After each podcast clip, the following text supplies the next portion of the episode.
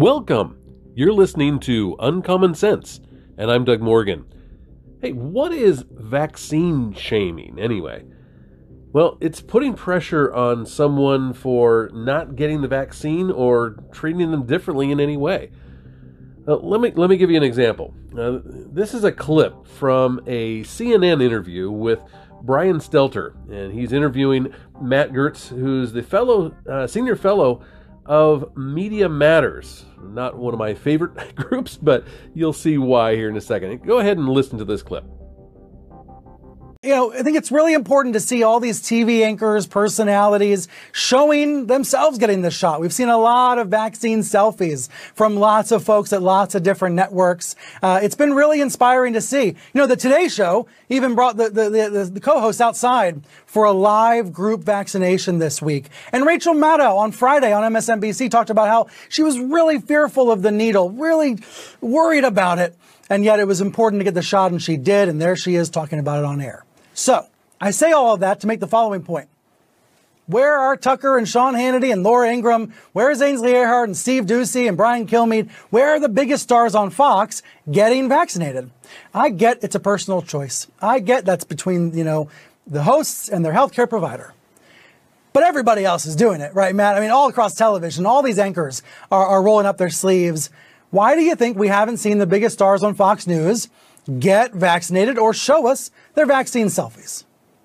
I, don't know. And I think that Fox has a really unique responsibility here. I mean, the yes. network's hosts have been telling their viewers for decades that they cannot trust any other network. They can't trust CNN. They can't trust the newspapers. The only people who are telling them the truth, they say, uh, are the people at Fox. And so during a, uh, a public health crisis, the network is the only way to reach its viewers with information like that. And they are the ones that the viewers trust.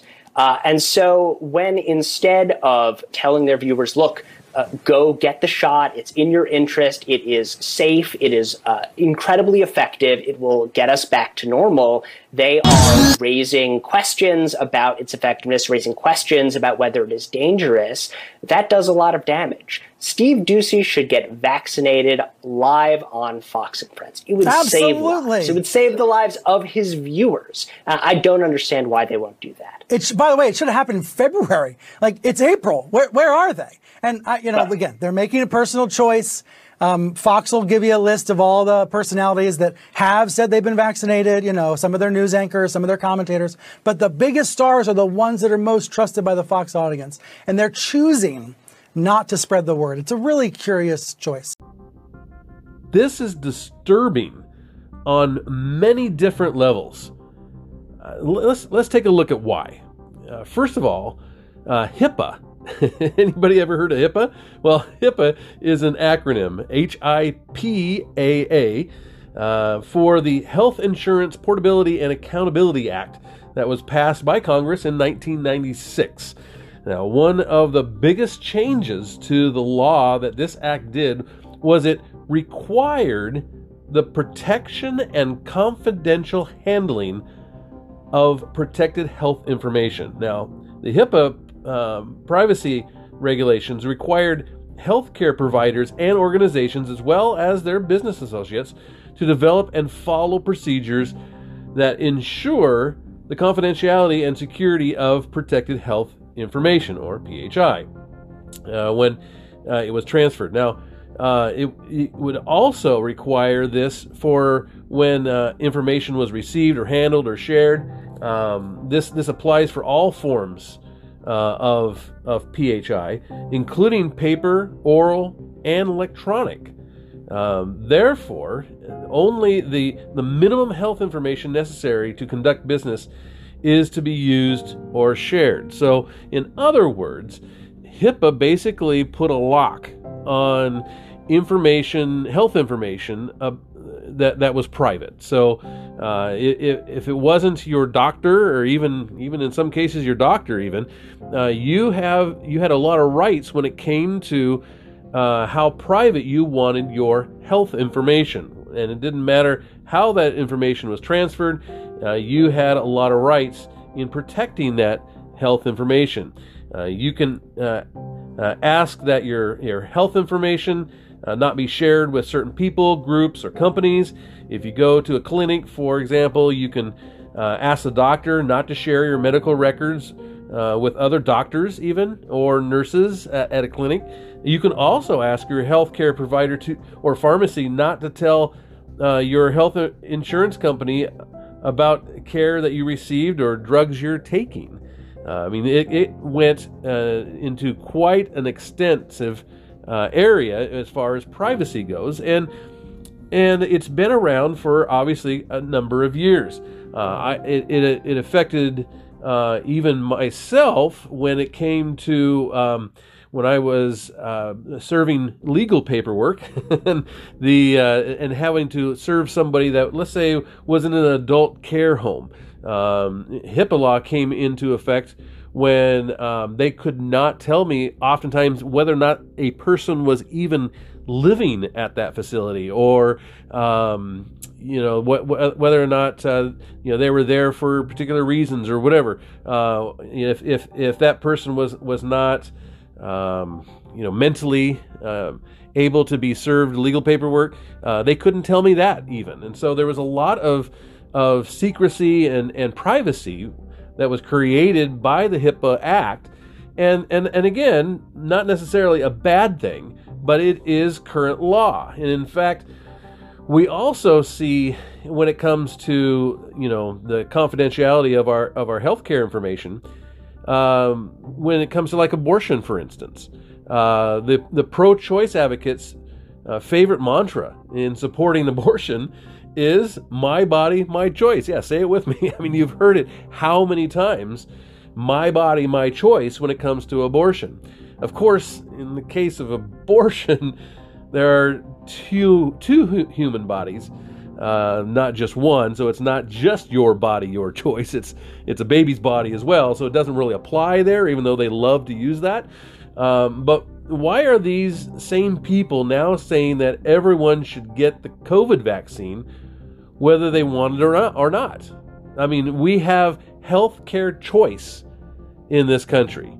Um, you know, we we have we have a choice when it comes to our health care. Like for instance, do a, do a, do I have to have a belly button hernia surgery if I have a belly button hernia? I knew somebody had a belly button hernia. You may not have even heard of that but but uh, you know their belly button was you know went from innie to outie by quite a bit uh, because they had a little hernia right there, and I guess it's pretty common. And uh, and if if I have that, do I have to have the surgery uh, to to replace that? Do I need to have a total knee or hip surgery if I'm experiencing problems with my knees or, or my hip? Do I have to have that? Uh, do I have to get the flu shot every single year? I mean, these are healthcare choices that we can make for ourselves, and we're not forced into having a total knee surgery, let's say. Your doctor will give you the information and advise you about a treatment, and he, if he's a good doctor, he's going to give you all the different options and and the, the, the pros and the cons of each option, and then you get to choose what you want to do there. You have the right to choose. And you can say yes to treatments you want, and you can say no to any treatment that you don't want, even if the treatment might keep you alive, let's say. I know somebody right now that is in that situation where they uh, they don't have very long to live and they are making the choice, the healthcare choice to not get further treatments. And so that they're their time remaining here on earth is going to uh, not be in a hospital bed with all kinds of medicines and them, you know, half in, half out of it. Uh, they they've chosen to not get further treatment, and, and that that might uh, extend their life by who knows how much, right? Uh, that is their right, and this was established in 1958, actually, in the England versus Louisiana State Board of Medical Examiners case, and the Fifth Circuit sweepingly announced, uh, uh, pronounced that under the 14th Amendment, quote, the state cannot deny to any individual the right to exercise a reasonable choice in the method of treatment of his ills, unquote. So, what's that mean? Well, this was the case where Louisiana tried to outlaw uh, chiropractic care, actually, as a valid medical treatment. And what the uh, the circuit court said here was that no, you get to choose if you want chiropractic treatment and you think that that's going to help you, um, then you need to to have the right to make that choice. And uh, a state or, or, any other government official cannot come out and say, no, you can't have that treatment. Um, and as long as, obviously, I mean, if, if it's something that that uh, is banned or whatever, you can't do that. But uh, as long as, as it's it's a choice and an option for you, you have the right to make that option. So when I saw this article, shaming of the unvaccinated identifies in Colorado uh, or intensifies in Colorado as push to inoculate grows. Some say, and, and, and this is from Debbie uh, Kelly of the Denver Gazette, and this was just the other day on the 12th. It says millions of Americans say they don't plan on getting immunized for COVID 19, but that uh, vaccine hesitancy now appears to be giving way to vaccine shaming. Some Coloradans say that they're being criticized for choosing not to be inoculated. Resident Sue Christ said she's been called un American, stupid, and selfish for her decision. People are shaming me, she said, telling me I'm not doing my part to keep other people safe. If they're afraid, they don't have to be around me, is what she's saying. And, and I would I would actually agree with her on that point. About one in three Americans said in February they're probably or definitely won't be inoculated, according to a Pew Research poll. That's an improvement from last September, if you want to call that an improvement, when nearly half of Americans said they didn't think they'd get the vaccine. But public backlash for those who don't might worsen in coming months. Might worsen? I think I think that's a pretty safe bet. It continues to say out of a massive push to vaccinate at least 70% of Americans has come the idea of vaccine passport programs. Did you hear what I said there? Vaccine passport programs. And these are where people must show proof of vaccination in order to travel and attend large events and work in some jobs. Such a requirement in itself constitutes shaming, said Colorado Springs resident Bill Steffens. I think we're still in a free country, he said. Don't I get to take the responsibility for myself? Those who think otherwise, if they're that concerned, they can stay home. I am not responsible for them. And you see, th- this kind of thinking is contrary to a lot of what other people think when they when they they say, okay, we're going to put society first instead of individual freedoms first. And of course, we know all the way back from our founding fathers that individual freedom is the cornerstone to societal freedom. And when we don't have individual freedoms, then we don't have a societal freedom at all.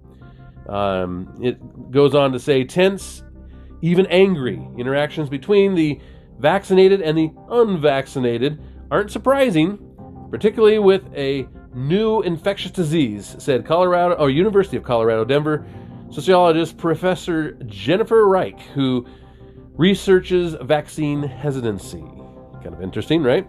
Many people think of vaccines as a significant victory in what's been a long and devastating pandemic, she said. So it may seem illogical that some people don't want to be inoculated. People don't get vaccinated for myriad reasons, Reich said, including mistrust, the perception that the risks outweigh the benefits, fear of adverse reaction, personal rights, and individual values. And and I, I would stop I would stop here and just say that many of those things are valid. Uh, if, there is a mistrust, I mean, uh, if you go back through this last year and and more, and and what we've determined, what we've learned about the coronavirus, and all the different statements and and things that have been made, particularly on a governmental uh, level, um, how can you trust what you know what comes out? Because what comes out today is not necessarily going to be what come what what we know to be true tomorrow. Uh, the perception that the risks outweigh the benefits. Well, yeah, I mean, we're talking about a virus that is highly, highly um, livable. In other words, the, the, the mortality rate is extremely low when it comes to this. And that's okay. It, I'm not saying that it's not a nasty virus, but what I'm saying is that the the perception that risks outweigh the benefits is a valid perception. Uh, fear of an adverse reaction. Yeah, there's there's definitely fear of adverse reaction. I know several people who have had adverse reactions to the vaccine when you know they would probably not have even known they had the virus if they had gotten the virus. Um, personal rights and individual values. I think again another another valid uh, concern. It goes on saying uh, opposing viewpoints may lead to the uh, the unvaccinated feeling stigmatized and judged, Reich said. Well, I think there's plenty uh, of reason why. When individuals reject vaccines but want to fully participate in community spaces, it is easy for those who are working toward community solutions to express frustration with the ways they see them as wanting to benefit from public investment without the obligation that that come with being part of a community, Reich said in an email. She said, quote, We see this with debates about whether unvaccinated children should be able to attend schools or when healthcare workers are expected to get a flu vaccine to protect people in their care, unquote. So now we see call for uh, the uh, vaccine passports. Have you seen this? Uh, we, we have seen a, a, real call for vaccine passports, and there are a lot of problems with this idea, in my estimation. Uh, to explore why, here is an article about immunity passports and why they are a bad idea. And this was now this article came out May 21st of 2020, so this is uh, almost a year ago. And this article came out about immunity passports uh, out of Nature.com, and of course, immunity passports. This this was before there was a vaccine, or even the idea that a vaccine was even close to, to becoming a reality. And so these immunity passports uh, idea was, was thrown out there saying if somebody's already had COVID, then they have immu- an immunity to that virus. And so then they can get this passport that says they can do whatever they want. Uh, if you don't have that pas- passport, then you can't do a lot of things. So here's here's this article, and they're talking about it from a, a point of view where they don't like the immunity passports. And let's see why. It says Imagine a world where your ability to get a job, housing, or a loan depends on passing a blood test. You are confined to your home and locked out of society if you lack certain antibodies. It has happened before. The more, the most of the 19th century, immunity to yellow fever divided people in New Orleans and Louisiana between the uh, acclimated, who had survived yellow fever, and the unacclimated, who had not had the disease.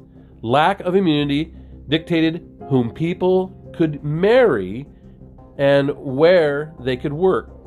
Something similar could be our dystopian future if governments introduced immunity passports in efforts to reverse the economic catastrophe of the COVID 19 pandemic. The idea is that such certificates could be issued to those who have recovered and tested positive for antibodies to the coronavirus. China has already introduced, and again, this is a year ago, okay? China has already introduced viral health checks, contact tracing, and digital QR codes to limit the movement of people. Antibody test results could easily be integrated into this system.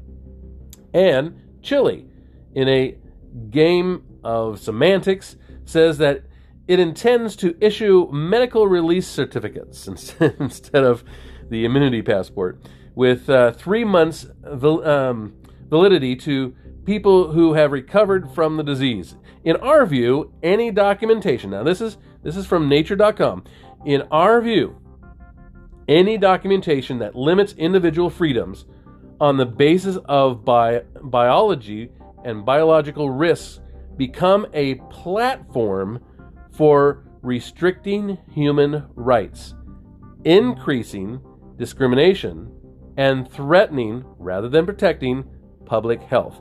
That's what they're talking about when it comes to this immunity passport. Okay? Monitoring um, erodes privacy, is, is, what they're saying here. The, the, the whole point of immunity passports is to control movement, they say.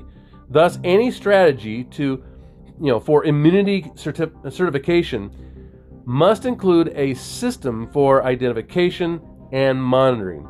Electronic documents present a more serious risk to privacy than paper ones.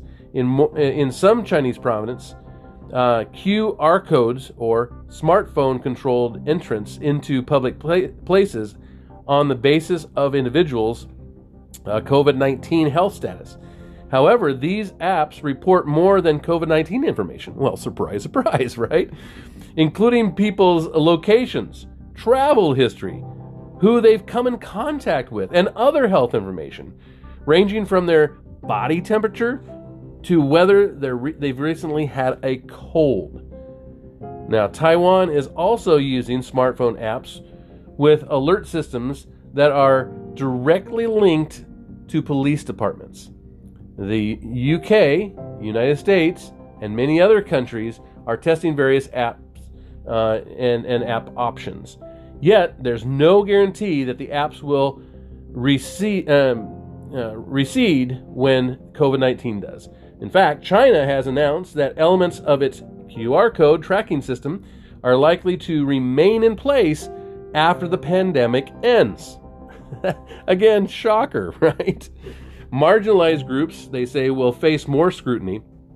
With increasing increased monitoring comes increased policing, and with it higher risks of profiling and potential harms to racial, sexual, religious, and other minority groups. During the pandemic, China has been accused of racially profiling residents who, by forcing all African nationals to be tested for the virus. In other parts of the world, people from Asia have faced spikes in racially prejudice.